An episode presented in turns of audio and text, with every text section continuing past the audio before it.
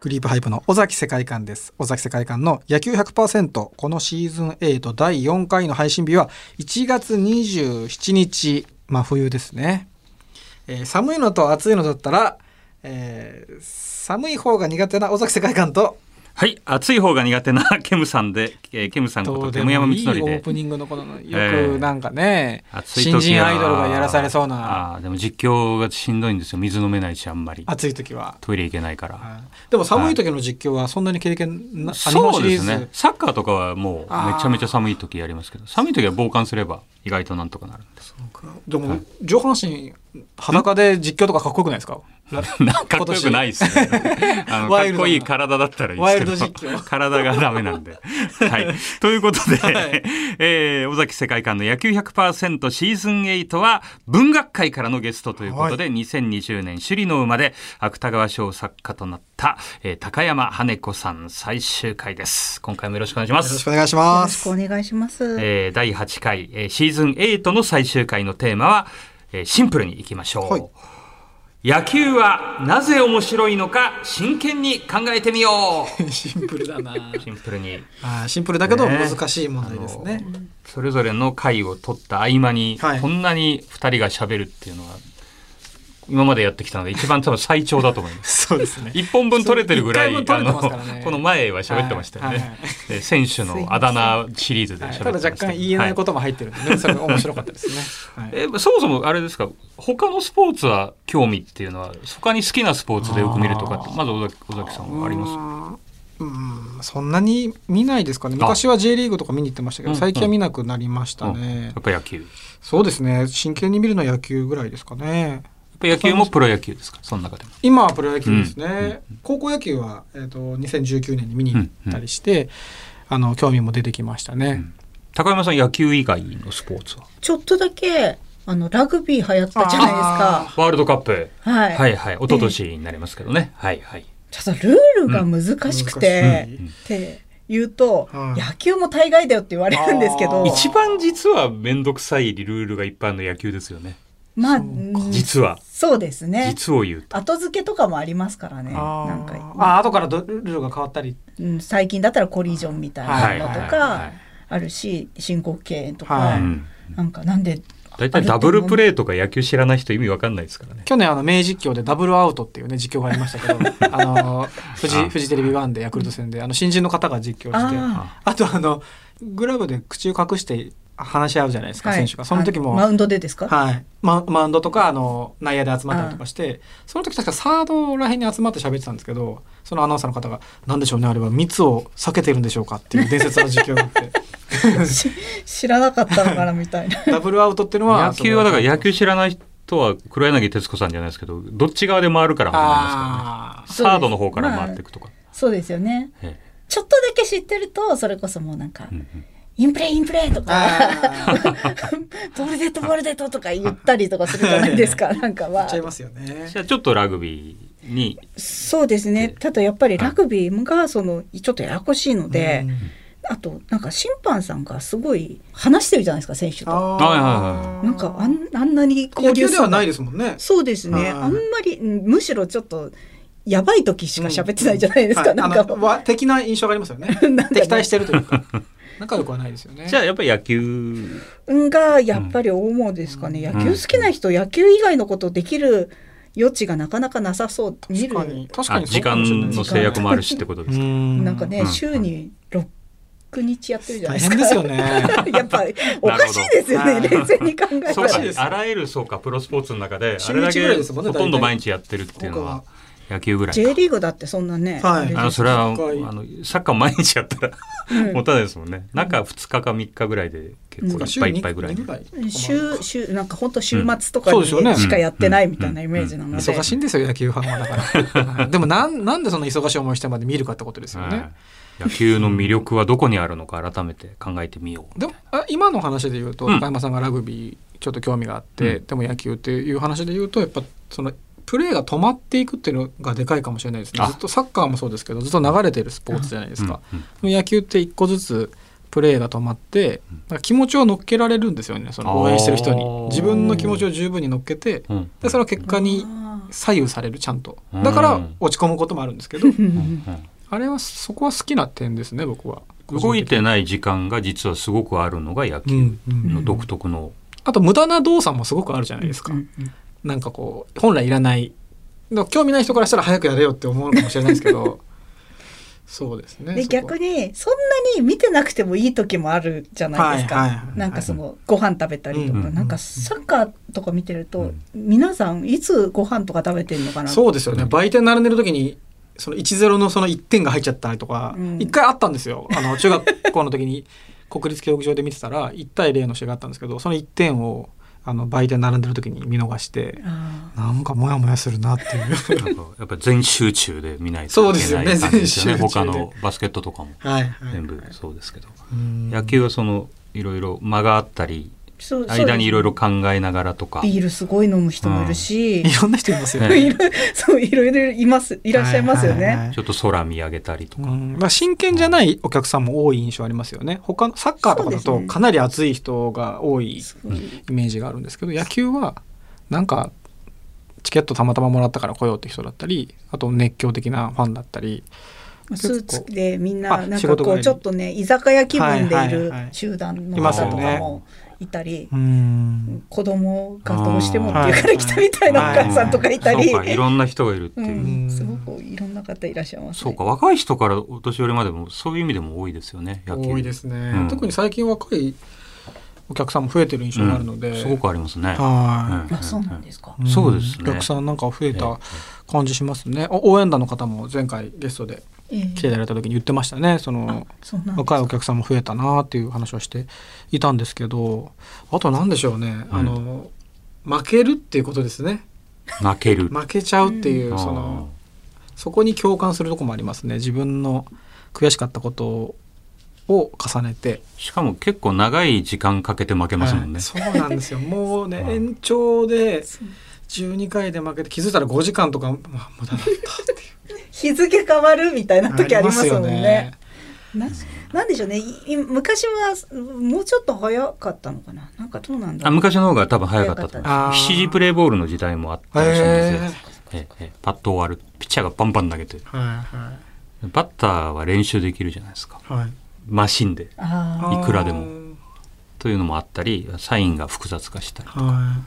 いろいろああ、なっんてかあのやっぱりいろんなところで言われてると思うんですけど、野球って時間が決まってないじゃないですか。い、はいはい、あのねサッカーみたいうにん何十何分何十何分。他全部そうですもんねバス大ケも体そうですねバレーボールは決まっバてなレいんーボールは決まってないですあねーあと卓球と卓か球とかうんうん点数で決まるっていうのはいとはいありますけど、うん結構ね差があるというか本当に短い時とか すごいサクサクに終わっちゃったりする時もあるし、 8時台で終わ八時ぐらいに終わる時もありますもんねたまにポカーンってするぐらい早く終わる時もあるし、はいうんえ早いのと長いのとってああまりあっけなく終わると損した感じあるんですかあと内容にもよるんですけどでもやっぱ内容投手戦よりは見に行った時は打撃戦の方が面白いですよあーね。そうですね両方高山さんもまあハマスタがね割とそういううちも打ったりみたいな試合ができがちなし、うんね、あの場所なので、はそういう意味ではあーハマスタらしいなっていう時はうんありますよね。神宮もでもそうですね割と点を入る、そうですね、ホームラン構成みたいなのが。はい名古屋ドームが一番バンテリンドームになっちゃいました けどどうなんですかバンテリンあでも、スポーツの人に、なんか、なんて言うんだろう。例えば、はいコボとかだと、はいなんだろう、コボって、はいってなりそうじゃないそうですかバンかテ。リンはその体に対してだから そう、フィジカルなものだから。一応文脈は意外と慣れるもんですよね確かこのペイペイ番組でドームもなんてペイペイにす言ごっていまあの尾崎さん言ってましたけいいど僕は今もう恥ずかしくないですけど恥ずかしい恥ずかしいですかまだいや若干恥ずかしいですねやっぱりあまだはいペイペイドームペペドとかですかペペペドイペイドームペイペイドームって言うんですかいや、わかんないです。どう、どうすんのかなあの、メラードとかバですよテね、バテ、バン、バンド ババンテリン動きましたみたバいテなドバンテリン動きました途中経過ピンポンバンテリンが動きましたみたいなバンテリンいや、でも、うんどう略されるのかなバってテこと。ドですかねでもバンテド。バンテドそこそこにもちょっと注目していきたいですね、はいはい。今後。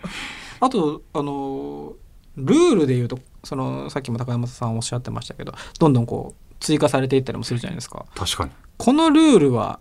面白いなこのルールは珍しいなって思うルールってありますか野球のルールで。どうですかね割と私自身は何シーズン前か忘れちゃったんですけど、あのやっぱりリクエストあが入るようになって結構し見方の面白さがちょっと一個かわあのなんて言うんだろうより面白くなったとか、はいよりどうだったとかじゃなくて、はいはいなんか面白がり方がちょっと変わっ、うん質が変わったかなっていうのはちょっとだけありますね。あーなるほど当たり前に流れてましたもんね可能性がもうないってもう審判がこう言ったらこうっていうのがあったけど、逆にだから審判さんとのなんかこうあいつはなんとかみたいなのことを言わなくなるんじゃないかなっていう気もするし、そういうことが起こると。あれ球団によってその時流れてる曲も違うじゃ ないですか。 ガリレオだったりええ、コナンガリレオだっそうですたねり、なんかちょっとコナンだったり、うん、あれ神宮はガリレオハマス神宮はガリレオ。はい、だったのかハマなスタどうでしたかね。そう言われると出てこないな。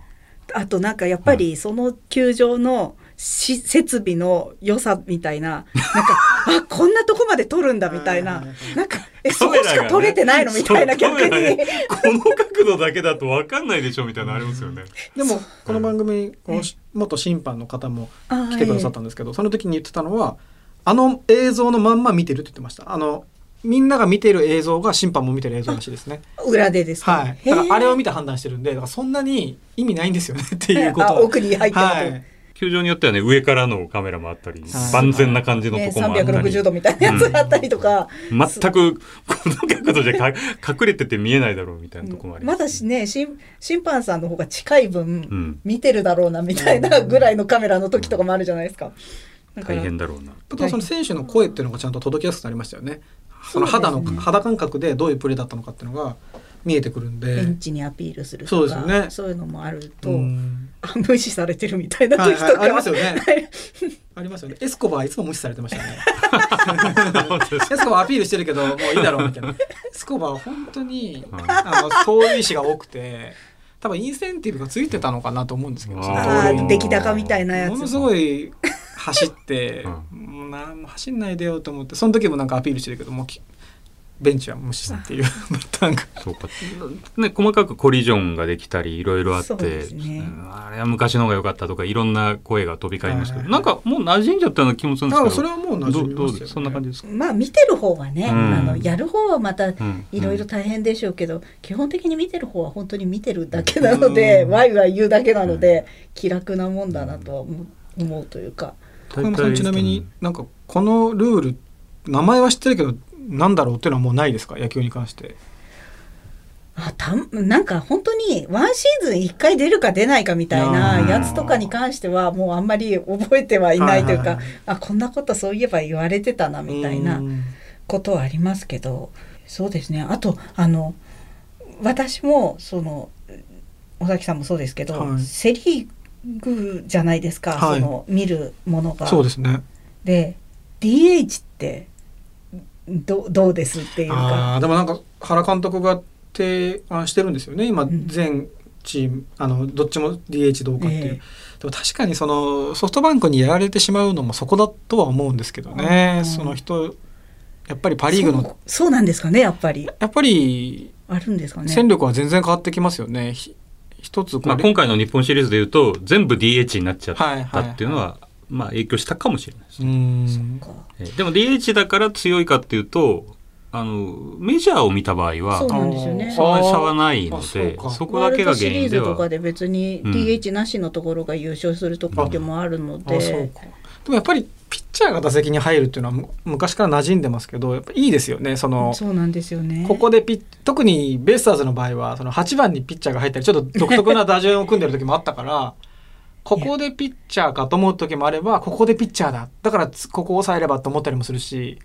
あとやっぱり盛り上がるんですよね打つと。ああそうですねピッチャーが打つと盛り上がりますなんよかね。ピッチャーのタイムリーって、はいなんか本当に大好物みそたれでいなと言こうろとあのがウィーランドっていうピッチャーあがーいましたねもうすごい打撃が良くていつも打たれてて怖かったんですよね。そうあのね代打ウィーランドってありあまあしりたまね。したよね。はいまさかのね まさかのもともとベイスターズの8番ピッチャーはウィーランドから始まったんですよあね。あーはいさホームランとかも大瀬良さんからですけど、へえ何本か打ってます、ね、そうか、ピッチャーが打った時の興奮感もあるし、はいはい、あと頑張って押し出しフォアボールを選んだりとかして、とかそこから流れが変わったりもするし、バント一発で決めるとかそうですね、アクセントでピッチャーがいると、うん少しこう、なんていうんですかね、そうですね一本上司がなくなるみたいはいはいな、はいあと今シーズン最初にホームラン打ったの西さんじゃなかったでしたっけ あそうだそうだそうだそうだそうだ私そそうだれすごい覚えてますあれポドームでしたールに当たったんだっけドームでしたドーム、ドーム、ドームです。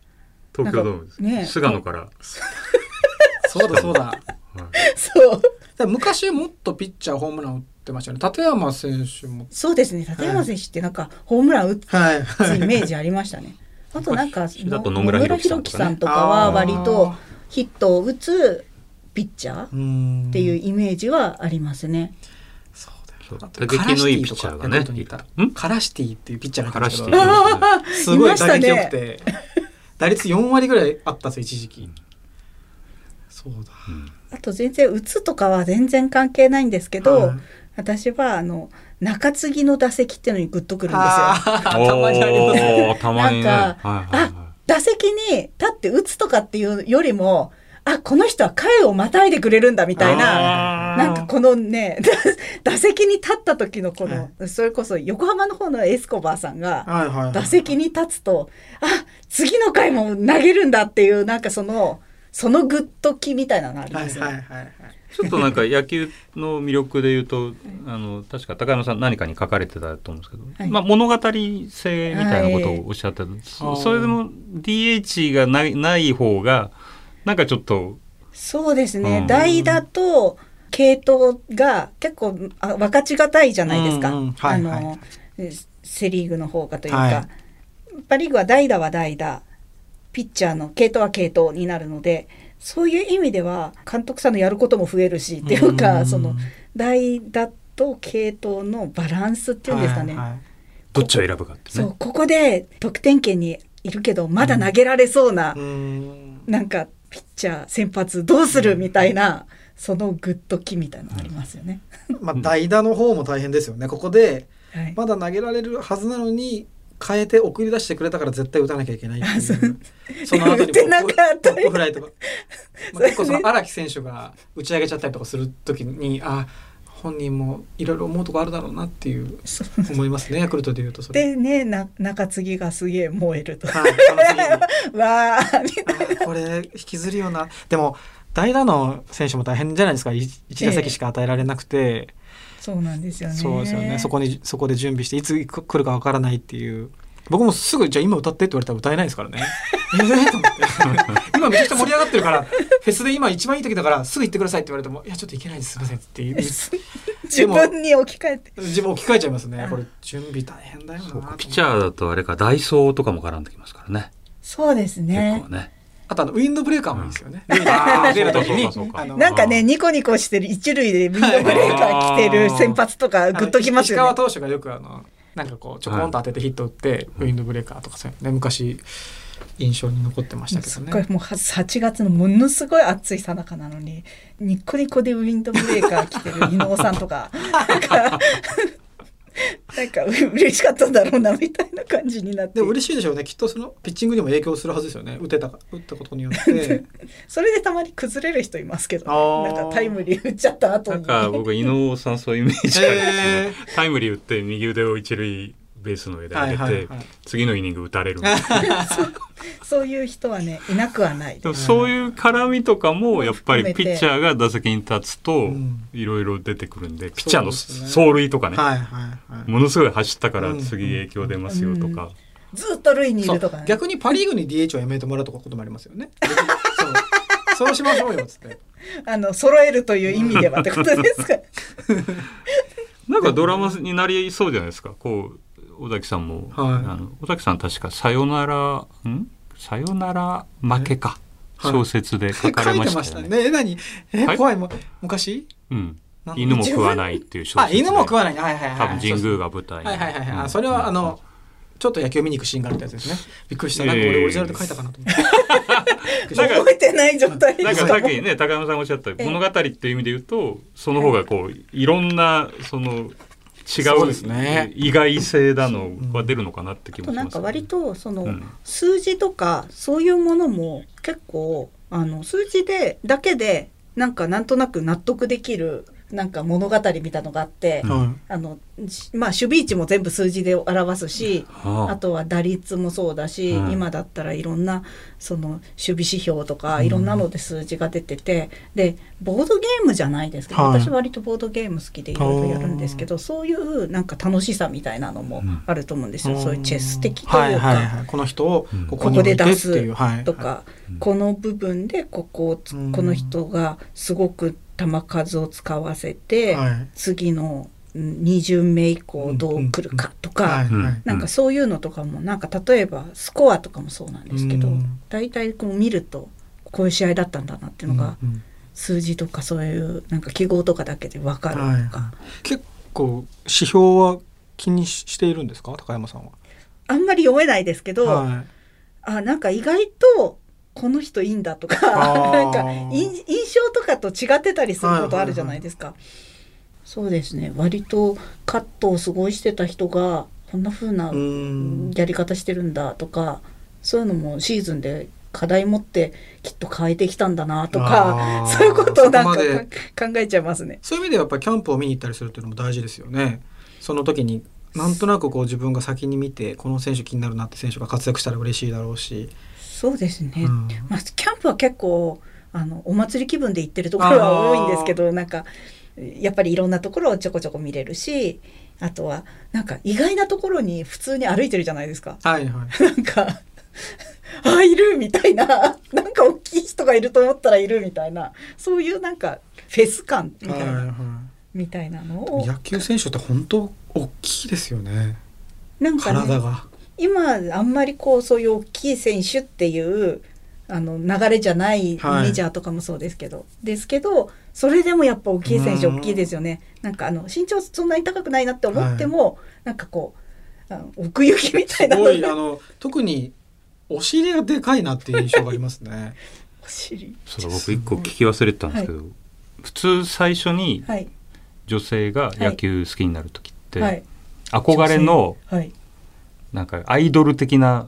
選手とあーかすごい好きなイケメン選手みたいなそんな存在はなかったんですかあでも花みたいなのがある選手っていうのはやっぱりあるじゃないですかそういう、はいまあ、横浜だったら大魔神とか、はいなんかそういう、まあ、役者みたいな、うん占領役者みたいあな、ーなんか待ってましたみたいな、はいね、それはでも男女関係なく多分、うんなんかうわーみたいな高感山じさんが最初にそう思った選手は誰だったんですか。やっぱりでも98年とかの頃とかはそういうイメージはありましたねなんか役者が揃ってあ、るとそいうかれいっぱいいるっていいっう。ぱいいるなんかローズがいさんがいて新藤さんとか。そうですね、春さんもそう春ですけ石ど拓郎鈴木貴そう則か鈴木高典。ローズ、三番で。うん、最近駒田もいたしそう佐伯さんもいたしあであ。五十嵐さんひ島田げヒゲマジンがいたはりい島田島田がいたり島田島田直ヤ也クルトに来ましたよね、確か島田さんって。島田は